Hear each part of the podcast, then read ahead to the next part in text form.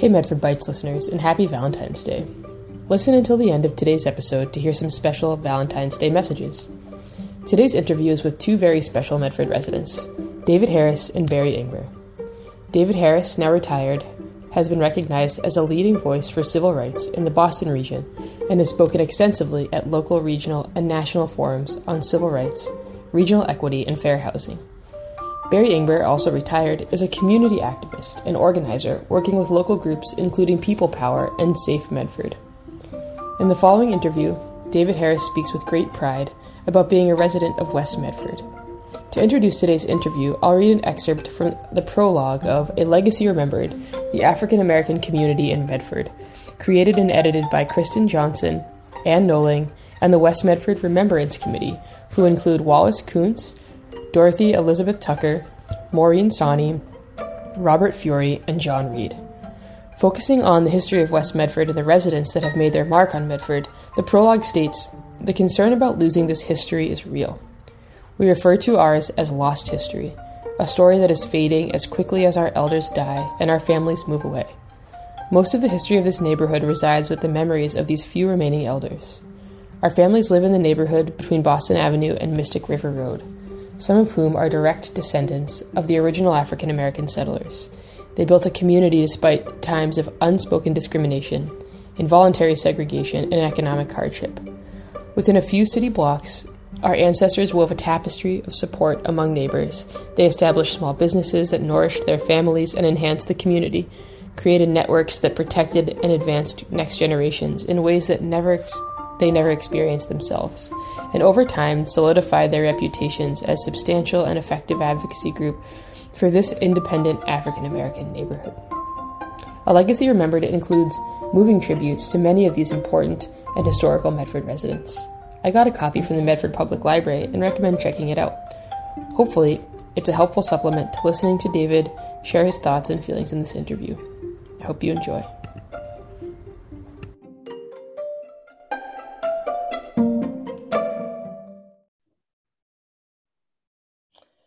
Thank you both for um, joining me today. But if we could start just by introducing yourself, saying your um, names, pronouns, and just a bit about yourself. Go ahead, Barry. okay, I'm Barry Ingber. Um, I identify as he, and I've lived in uh, Medford for 35 years. I am a retired uh, activist. Um, in Medford, and uh, my career was spent largely working, primarily working in nonprofits with low income and diverse communities. And I began my career as a low income community organizer. Thank you.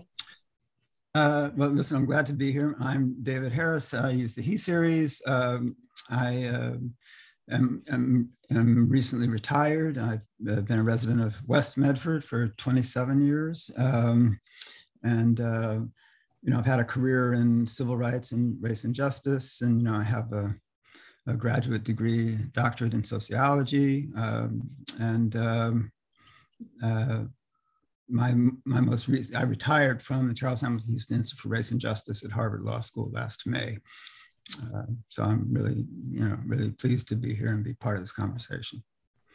Thank you. Congrats on your retirement and thanks for making the time. Um, so we have a really important conversation to get to today. And before we get to that, the sort of common thread for the episodes um, is to ask folks what their favorite place to eat is in Medford and what they like to eat there. So you know, you know, you, you said that. So i will do this one first. You know, for, you know, this is really this is really trouble, but i am going to give a huge plug to Goldilocks. Mm. huge Goldilocks. That's it. Okay. Yeah. well, uh, for me, it's like, uh, are we talking pre-pandemic or are we talking now? Um, uh, my favorite place to get takeout is from uh, the the uh, Tom Yum Kung, uh, oh. and I I love their uh, superior duck. Mm-hmm. That's if you can get through the door, right? yeah. no, I, we were just there the other day. So that's a good. That's right. That's good. Yeah, I, I talked to um Shannon Heaton, who's like a community member and a, an artist, and she spent some time living in Thailand and also listed that as her favorite restaurant. So yeah, it feels like a good endorsement. Yeah, um, no, that's true. Yeah. Uh, so so um, I'd asked you both to join me. I think this idea came out of um, the the holiday um, celebration at City Hall um, just last month, um, and so this idea of trying to have conversations about um, inclusivity in a in a broader way, and just thinking about it as something that um, we hope for the community of Medford, and thinking about um, you know I'm hoping that um, David, you can talk a little bit about your work around this topic, and Barry as well. Um, so yeah, I think maybe we can start there. Sure. So again, I, you know, I want to say, you know, I'm, I'm really tickled and glad to be able to be in this conversation with you and with Barry. Um, you know, um, it, you know, it's important to me as a as a resident of Medford for us to to to tackle these kinds of things in the city. And so, uh, but you know, I I I think of uh, I have a kind of historical perspective, and and I know we're probably all worn out with all the 1619 talk and controversy, and um, but I I do think that that that I want to I want to make a point by starting there.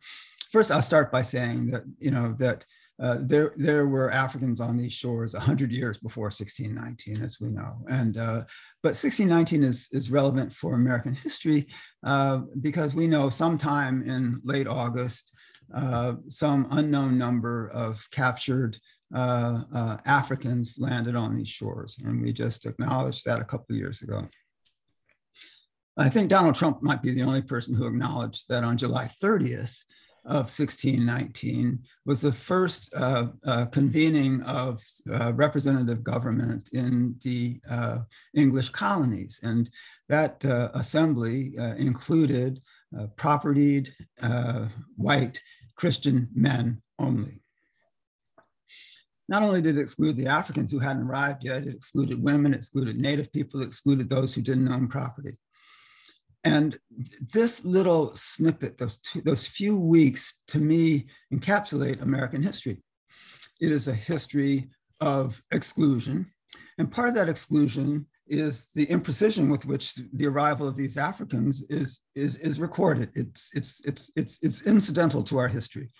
Uh, and, and I think that that exclusion and the, uh, the unimportance of those Africans, not to mention uh, indigenous people, is then captured and, and, enshrined in, in that beautifully written, eloquently uh, phrased, we the people. And as a nation, we, we, we celebrate that almost as a sacred oath, right? That we think of our nation as being formed by, by and for we the people. But from the very beginning, from 1619 to 1787, that we the people has been limited. And it has been exclusive. And uh, we have uh, we have been caught i think in the tension between this great lie which is that we are the we the people and a constant struggle right of of those who have been excluded to to to be included to be part of uh, this society. And i think that tension uh, uh, has pl- cl- clearly has played its way out over these centuries and continues to to to uh, to, to, really haunt us in in our, our, our regular and routine affairs. As is you know, I think as Barry can give some examples. Yeah. Well, yeah. I also want to thank you, Danielle, for uh, for doing this and for for uh, inviting me here with with David. Um, and thank you, David, for setting that that context. So uh, probably your audience is all familiar with what happened uh, at the City Hall holiday extravaganza. Um, and I think it's a really good illustration of a lot of the dynamics that happen in the city. And I want to skip over complete. I'm gonna I'm gonna figure we've processed at this point how offensive the um, menorah um, that menorah display was to Jews like myself in the city, um, and and go to what if they had not done that? What if they had done this display perfectly? Um, if if the menorah wasn't backwards, if if it wasn't illustrated with uh, uh, an anti-Semitic um, uh, poster, um, what if they had done it right? So what we've got is this um, this huge um, Christmas display festooning City Hall inside and out and a desire to be inclusive. And to be inclusive, the administration or a person in the administration decides to have a table, a little table that includes a Hanukkah menorah, a Kwanzaa kinara, and a Christmas tree. City Hall is festooned, and you've got this little table that's set aside to illustrate um, African American and Jewish culture. Again, let's pretend that they did it right. What is that? What is that? That's like a little corner of nothing. It's um, it's meaningless. Um, it's not inclusion. It's tokenism, and we have to think about okay, when you look at this tokenism, which, you know, as a Jew, I didn't feel like that um, affirmed me in any way or would have if it were done right. What I would have felt was it's taking uh, what's actually a minor holiday of mine and pretending it's Jewish Christmas. It's not Jewish Christmas, it's Hanukkah. Um, and it's also um, it's it's it's essentially it's denying my identity, not affirming my identity by subsuming it into a Christmas display. But at the same time, as it is at least trying in um, in a not very meaningful way to include Jewish and African American culture there, who is it excluded? What about the large numbers of Asian Americans from China, from Bangladesh, from India? How do they fit into this extravaganza? And the answer is they don't. They were not even included as tokens. Mm. And so I think that if you want to have a Christmas display, you have a Christmas display. And if you want to include other people, then you start inviting the community to have their own displays. You know, five days from today, as we're recording, is the Lunar New Year. Is anything happening for the Lunar New Year? Not that I've heard of. But uh, I wonder, David, um, what was your reaction to the to the Kwanzaa display? Well, so you know, I have to tell you, as you speak, this is this becomes uh, for me a very sensitive issue, right? Um, just so you know, you know, like, like I, I, I grew up in in a Unitarian family. My grandfather was a religious humanist, and um, uh, I tell you, one of the most formative experiences of my whole life was when I was uh, in third grade. Uh, we, we used to have this set of books in our house called uh, the, the, Encyclopedia of Natural History. And um, my sister was in the fifth grade and she wrote a, a uh, she wrote a paper on the Scopes monkey trial. Uh, and this was in California, in, right outside of Los Angeles. And a lot of the teachers in the school were from the Church of Nazarene. And, and at that time, we're talking, um, we're talking the late 1950s, uh, they still have religious education in school.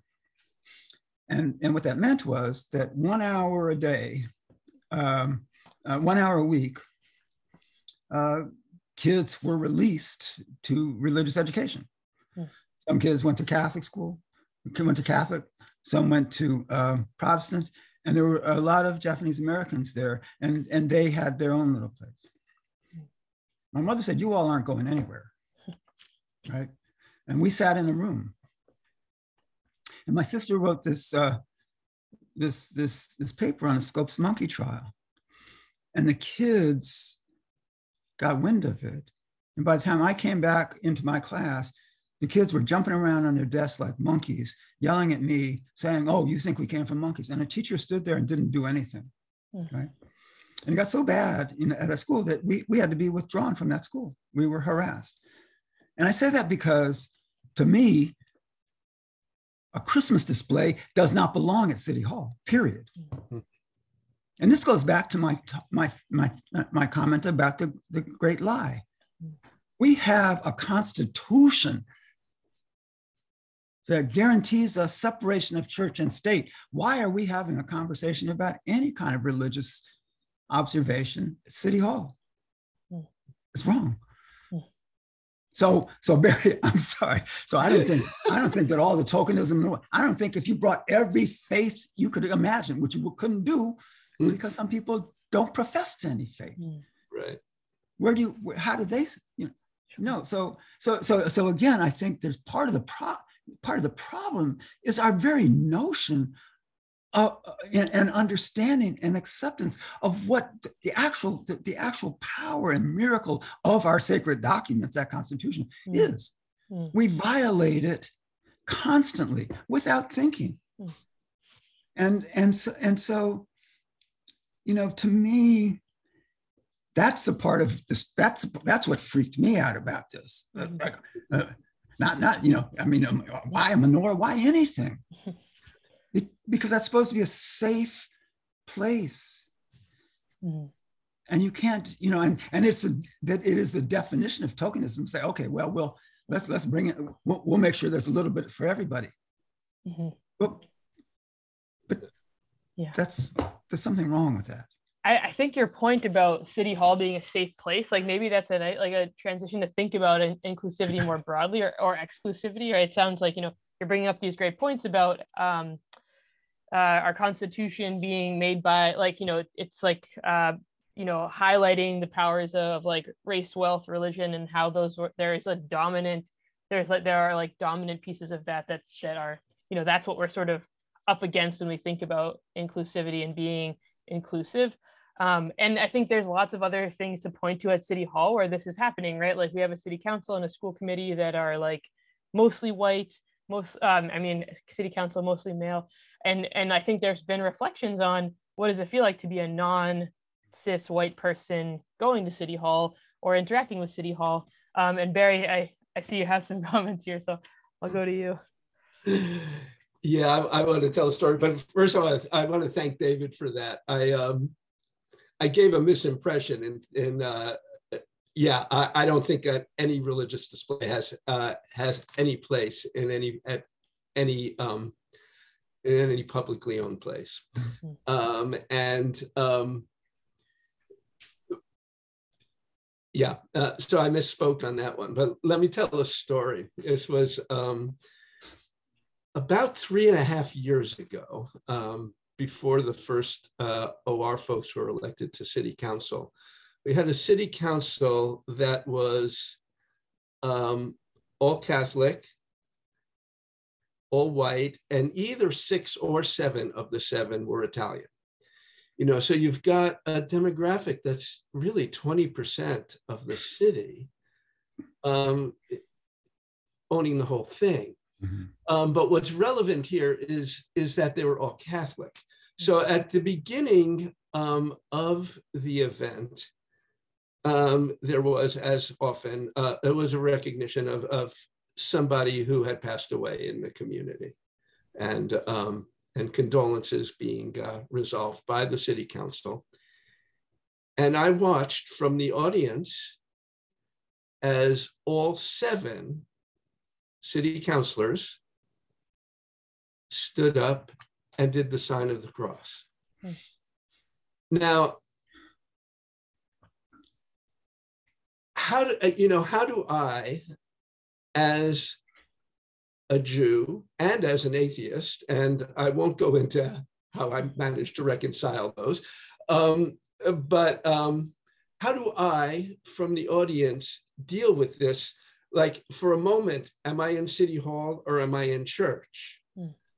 um, for one or two members to do that as you know an, an act of their personal faith a reflexive act of their personal faith is like okay you know that's that's cool but when you see seven out of seven doing it even though it wasn't planned it becomes a um, a display that it represents a city yeah. and that that that city does not include me does not include david um, does not include anybody from the ICC, does not include the many Hindus that are living in, you know, it does not include the city. Mm. And that is the sort of thing that I have experienced happening here for 35 years. Mm-hmm. Yeah. It happened again at the inauguration, mm. oh, by the way where there was, and, and, again, I think this was an attempt to be inclusive. They invited an African immigrant pastor who's an evangelical to give the closing blessing. And he started his benediction with, in the name of Jesus, hmm. and repeated that at least three and maybe four times over the course of his benediction. Hmm. And I don't necessarily fault him because I don't know how long he's been here. I don't know, you know, to what degree he's assimilated and acculturated and understands that that is not appropriate at a civic ceremony. Um, I, I have to fault the administration for not giving, for inviting him and not giving him a heads up about how you do this sort of thing. Yeah, no, Barry, it's interesting because those, you know, your comments raise this question about, um, uh, you know, we should, we can, you know, about, about the public square. I mean, you know, kind of who, you know, there's this idea, you know, what I started to say is who owns the public square, but then that's, that's, that's a crazy notion to begin with too, isn't it? Right? Hmm. Because you, you know, it's, it's kind of like, uh, you know, when we bought our house, you know, my, my wife, I joke, my wife jokes with me, we bought this house, you know, like it was a lifelong, you know, you know, and, and, you know, I know, I, I never, my, my mother and father never owned a house, right?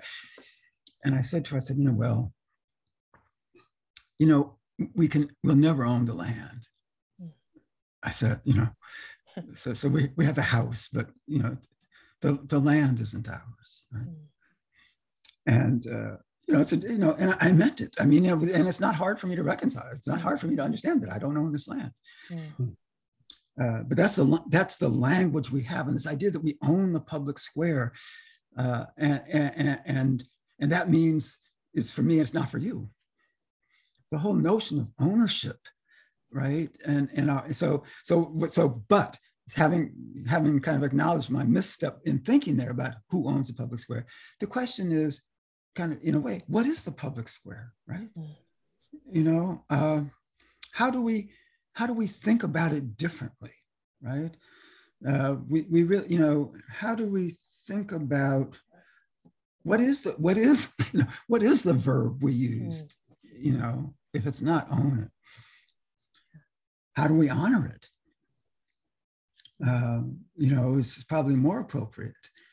And and we honor it you know by recognizing and acknowledging you know this terrible terrible term diversity by by recognizing and acknowledging that what makes the public square a public square is all of this difference mm. right? That that needs to be uh, recognized you know you don't you don't say i'm not black right you know, and, and appreciated and welcomed um, and shared. But yeah. we, but again, our notions are of ownership, mm-hmm. right? And and Barry, you know, it's true. I mean, I don't know how. You know, it's it's it's an interesting thing for us to think. Uh, you know, there's there's all this uh, stuff about triggering, and I, you know, and it's very difficult and complicated stuff, and I'm not sure where I come out on it. But I will say, it's very hard for people to understand the kind of pain that can be experienced by what you just described, Barry, right? Mm-hmm. Because you become invisible, mm-hmm. right? You is, you know, you know, you, you're not part of, you're not part of that event, mm. right? Uh, you know, uh, you know, especially the city council and that one in particular. Mm. But but it's it's also true. Every time I go to an event and I hear that, you know, in Jesus' name, I, you know, I, and and nobody thinks about that. Mm you know and we all we we're all i mean uh, you know we all misspeak we all are insensitive to others but we have to be willing to kind of reflect on that and look at that. Yeah. as a city. Yeah. Well and before i think before we started recording i think we were talking a little bit about this sort of like uh that's um like scarcity thing where like it's if, if somebody else is going to get something if we're going to include somebody then i'm going to lose something. And like barry you're sort of in, the imagery of city hall i think like helps me think about that too is like there was this tiny little piece for like these these two groups and then the whole city hall for one group and like what that and i guess like how how that plays out on a city level and you're saying like you know these folks that were like representing in us in the city government only made up a small piece of the people that actually lived here. And so and i wonder like thinking about i think all of these things all the history is really important like the, the recent history the, the far past history like how we like use that as we move forward and like sort of what your what your hopes are for the city to take away from some of these things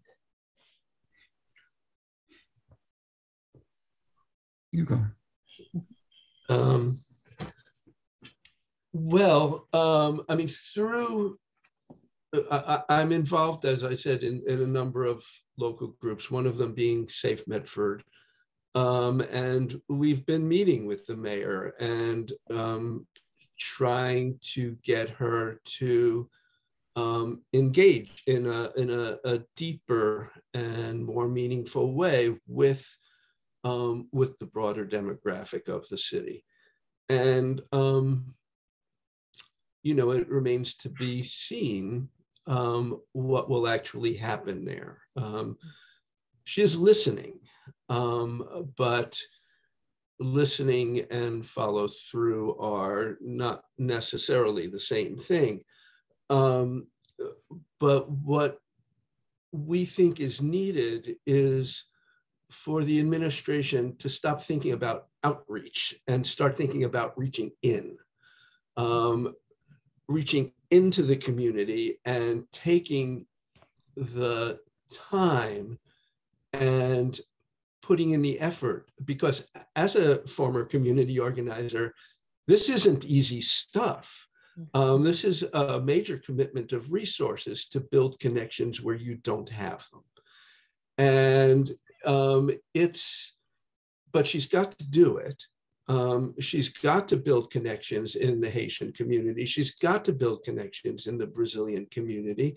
Um, there are large segments of the population in Medford that are completely disengaged um, from civic and political life, and they need to be engaged.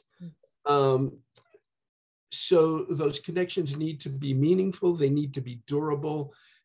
And I think a part of what has to happen is that um, not only the mayor, but uh, she and the key members of her administration need to look at who's on the speed dial of their cell phones know, um, and they need to revamp that speed dial. It needs to include people like David. Hmm. Um, it needs to include people like Kiara Singleton. It needs to include people like the director of the ICC. It needs to include um, the people from the Chinese um, business community along Riverside Drive. It, it needs to include people other than the old guard that has dominated the politics of the city forever. Mm-hmm. Yeah, I mean, I agree with that. I'm gonna I'm gonna go even further, Barry. I'm gonna go to your, your organizing experience, and I, and, and I'm gonna say um, you, you you said you, you used a key phrase. I think and I you know I'm so appreciative. You said they're disengaged, right? Mm-hmm. And you know, to me, engagement is the opposite of outreach. Right? Outreach is this, you know, the, engagement is an interactive process, right? In which you come to understand that the people you once characterized as voiceless have a lot to say. They aren't voiceless, their voices have been excluded or muted, right? Mm-hmm. And so, right. and so, you know, we also before the call, we were talking about this whole idea of seats at the table. Now, and, and, and I was saying, you know, we need to get rid of the table, mm-hmm. the whole idea. And, and, and we need to get rid of the idea of City Hall as this, um, this castle with a moat around it, mm. right? Which is the way people, a lot of people see it. I mean, I might, I might go get a parking sticker or something there, but but it's still it has that, you know. And, and the point is that, uh, you know, and it's interesting because uh, you know, if, if you if you watch the news lately and you watch Mayor Wu and the way she int- the way she moves through the city, mm right on the subway right she you know she's she's you know the the, the city needs to be out there mm. right you know this this the the, the the the table as it were you know you, you need to get you need to get up from the table and and get into the city mm. um and it's you know and because you know, I, you know, I first of all, Barry, I don't want them calling me, but second of all, second of all, I, I, think there are other people who should be talking to them, mm-hmm. and, and and they have to, you know, and they have to do the work to know and understand who they are. This not me, mm. right? Uh, and, and, that's you know, and, and that's I mean that, and that's that's kind of part of the problem. That's that's the typical thing that they would do. Oh, oh, let's get David Harris. He's a black guy. He knows. Mm-hmm. No, you know, you need to. You, they need to. They need to understand what community organizers understand, and that is that it's the people on the street who have the knowledge uh, and, and, the understanding of what's going on in their lives and and, and how government can and should be not serving them, but should be partnering with them. Mm. Right. And again, it's all in the language, this idea of serving the people. They, you know, um, whose government is it? Mm-hmm. Right. And you have to make that, you, you, you have to make that real through action, right?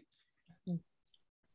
Um, and I think speaking yeah. of like the history there, oh sorry, um, like I've heard from folks like I think there there has been know, like harm done to some of these communities by City Hall, right? So like when you're when we're when the message is like come to us, like if you have you know we we're here to hear what you need, right? Like Dr. Yeah. Divya Anand shared a story with me about how like she tried to do that and was very much like the, the experience totally shut her off and totally shut her daughter off right and so like I, I do like appreciate that perspective of engagement um, sorry, Barry, cut you off there. Right. Yeah. No, I, I think that, um, yeah, that that's the point that I was also making about the difference between outreach and inreach. It's like mm-hmm. a figure ground thing, like which is which is the reality and uh, which is the the uh, second to the reality. Mm-hmm. Um, and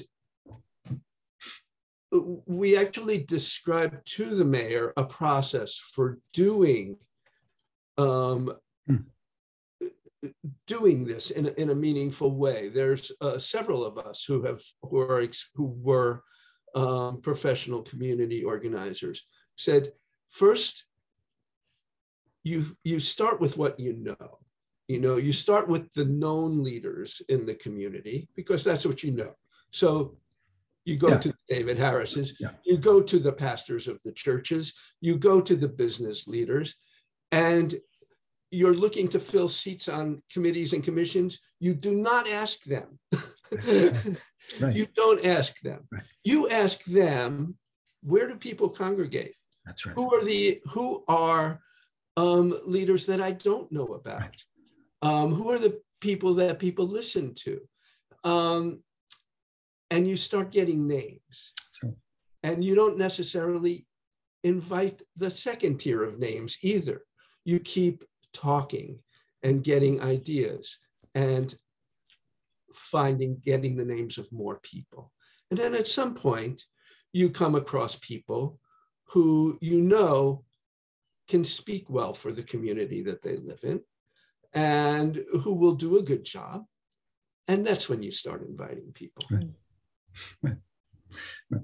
No, that's right. That's right. I see. I told you. I said, you know, you're the, you're the organizer. That's right. That's right. So that's right. You're right. They, I know they can call me, but but but I'm going to I'm going to send them elsewhere. Mm.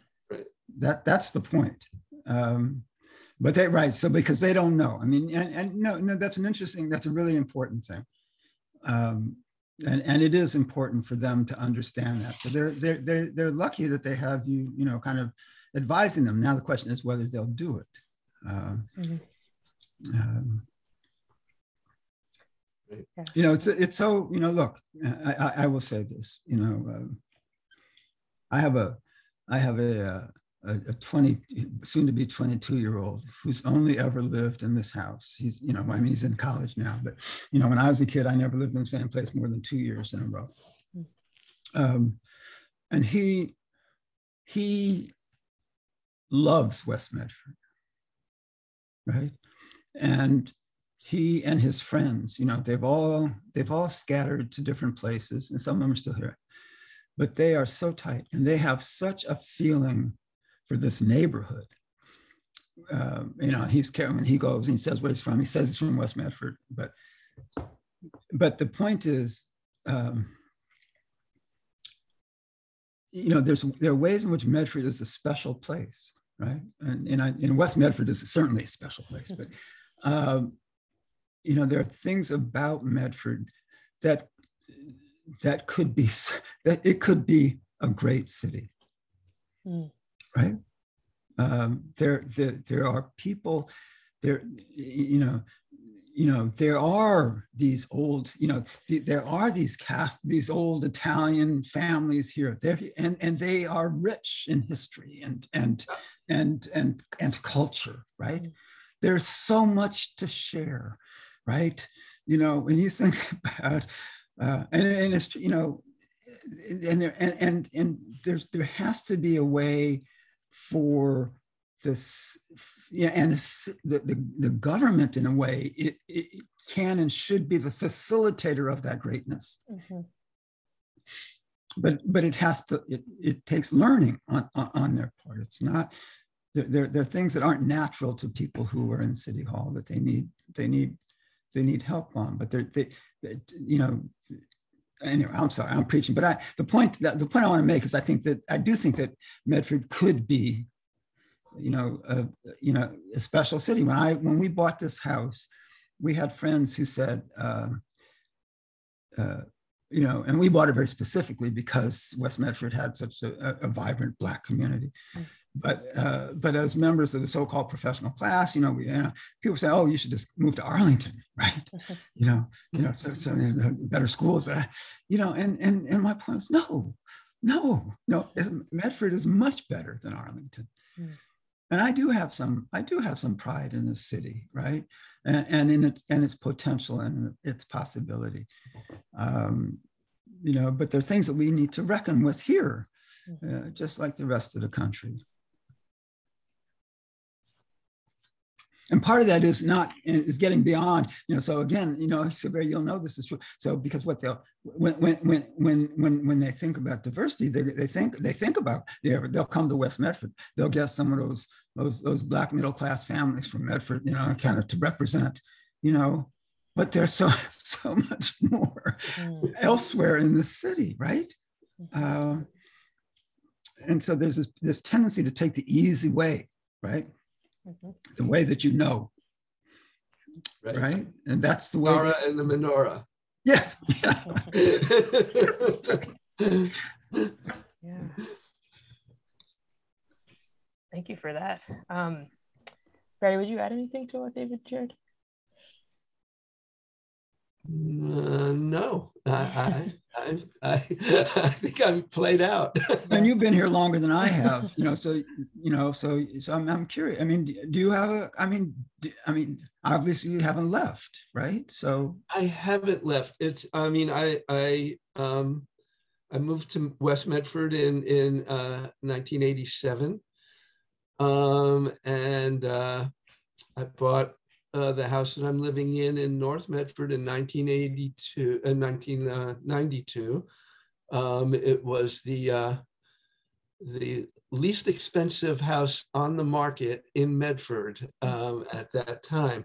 It was uh, quite a fixer upper. Um, and people would ask me about my neighborhood, you know, thinking Cambridgeport in the 1990s. I don't know if it's still diverse, but Cambridgeport in the 1990s, you know, is it, you know, is, is your community diverse?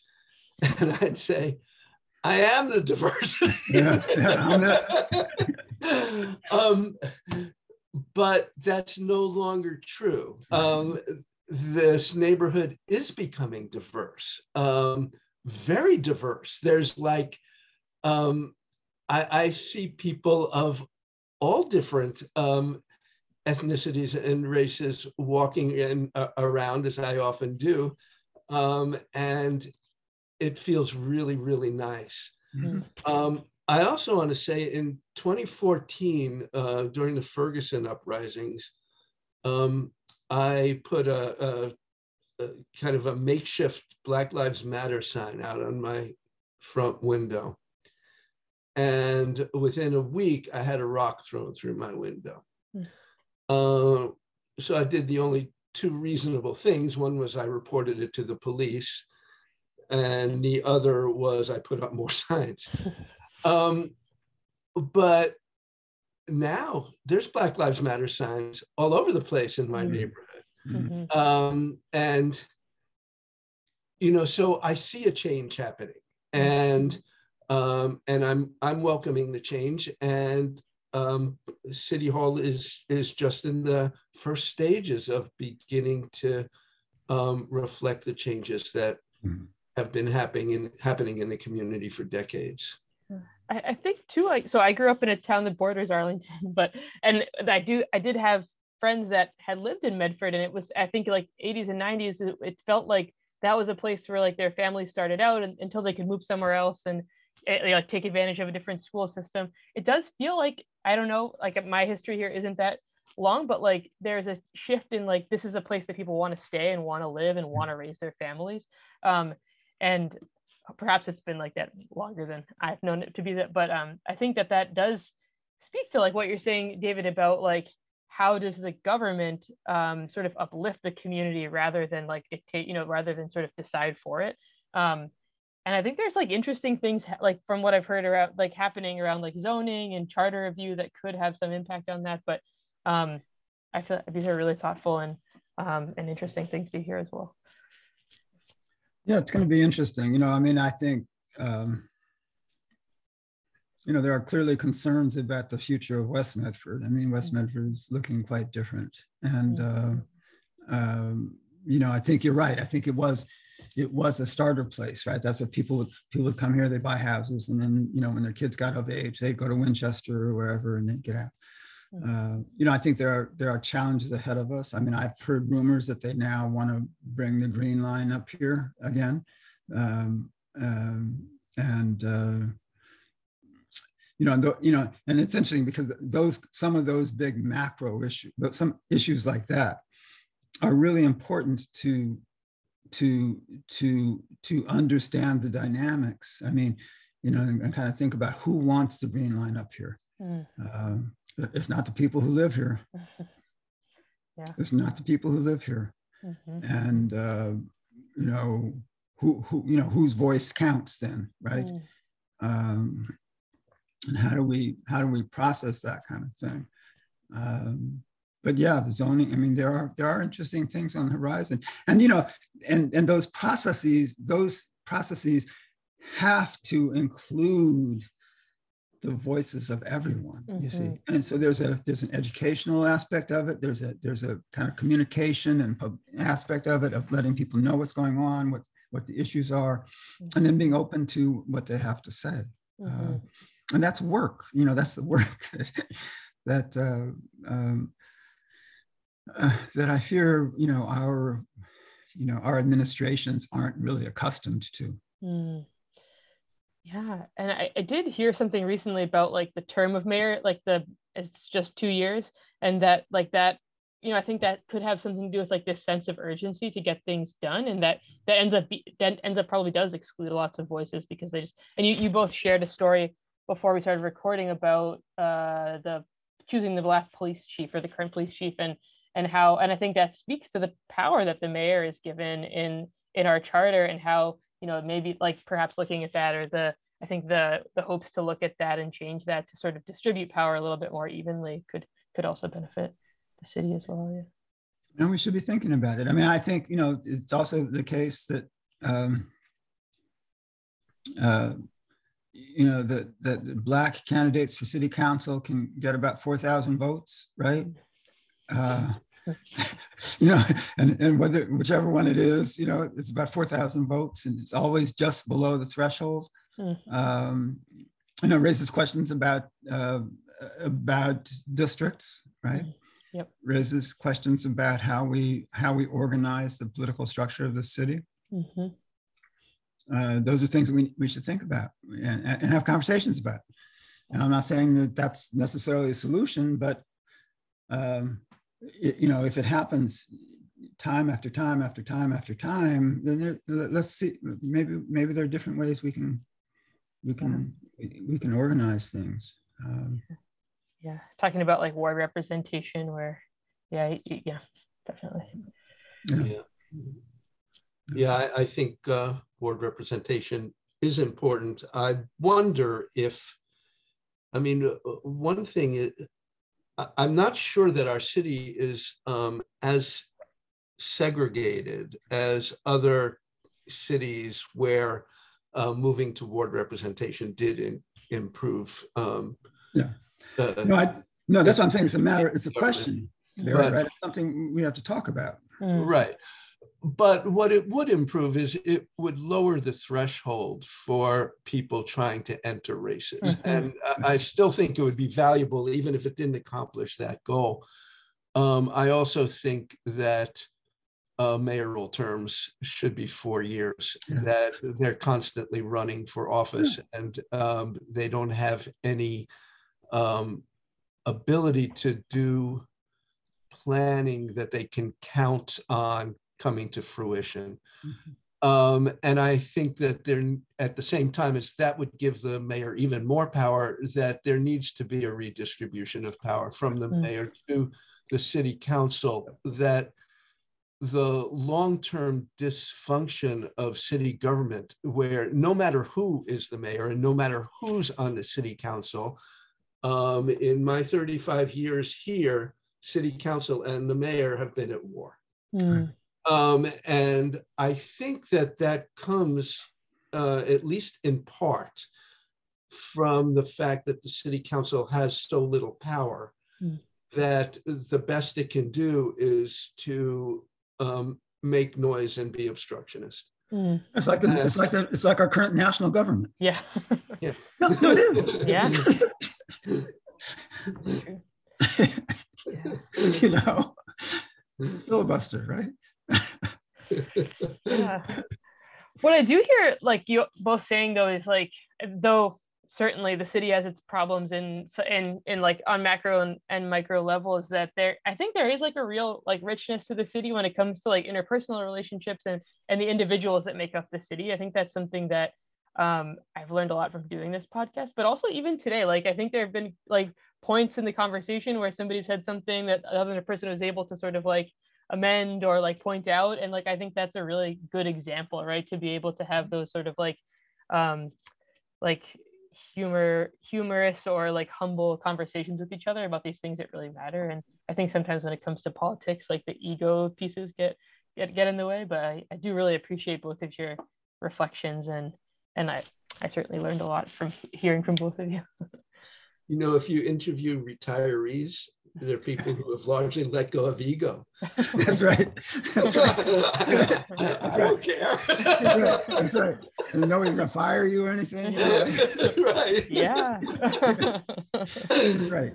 No, it's true. There's a, you know, that's that's that's that's one thing old folks are good for, right? Well, I wanted to see if there's anything that either of you want to add or mention, like things that maybe you're doing that we didn't touch on in this conversation that you wanted to plug or anything like that. Um, yeah, no, I mean, um, no, I mean, I, you know, I think I just there, there, there. I just would say, you know, Daniel, there's so much going on in the city. I, I, I really just encourage whoever, anybody who's who's watching this or or paying attention to, to to get it, to be part of this engagement, right?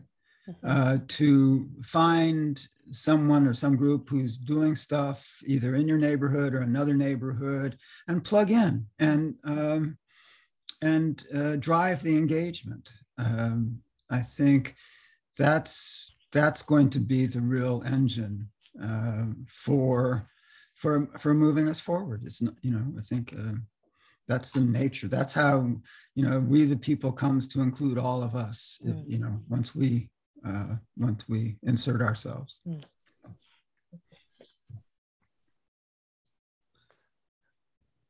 I like that as a closing statement. that says it. Well, thank you both so much, and hopefully we can uh, touch base in the future. It'll be great. I love it. Thank you. It's always fun to talk to you, Barry. I appreciate it and love it. Okay. Thank you so much to David Harris and Barry Ingber. As promised, here are some messages for Valentine's Day. One listener, Sharon, has this message for her partner, Ibby. To a talented artist, amazing father, and a loving man, I want to tell everyone how much I love you now and always. You are my love, and I am yours. Vanessa shared this message to my forever Valentines, Lily and Frankie. I love you girls more than you could ever know. Thank you for making me smile until my cheeks hurt. Love, Mom. Lily, age 7, shared this message. My Valentine's Day message is to all the animals of the world. Every animal has their own color, my favorite is all of them, even a horse or a zebra. Animals of the entire world make my life better. The following audio message from Frankie, age 5, is dedicated to her teacher, Miss Lindsay, her friend Wyatt, and her mom. Please enjoy a few other recorded messages.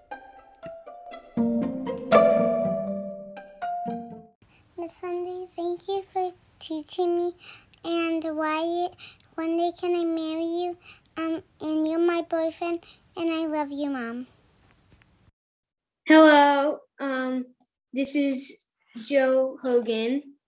Um, I just want to send a Valentine's message to all our neighbors on Cobb Street that love hanging out with us. I just wanted to say Happy Valentine's Day. Just know you're appreciated by this house. Thanks for all these great times. Bye. Um, hey, I'm just making a Valentine's message, and I would like to give a Valentine's message to my classmates and everyone at the Roberts Elementary School. They have been such good classmates, and I would just like to send a Valentine's message to them. Happy Valentine's Day. Um, so, um, I like to sit next to Mr. Giddens because I like him and uh, so um, I like to give you Valentine's and some. Um, I'm gonna give Valentine's to my friends. Bye, love you. What's your name? Cole. Bye, love you.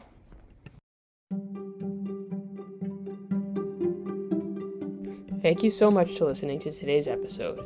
And as always, if you have feedback about this episode or ideas for future episodes, you can email medfordpod at gmail.com. You can also subscribe, rate, and review the podcast on Spotify and Apple Podcasts. Thanks so much for listening, and happy Valentine's Day. Guys, what's the name of the podcast? Never bites. Never bites. Good job.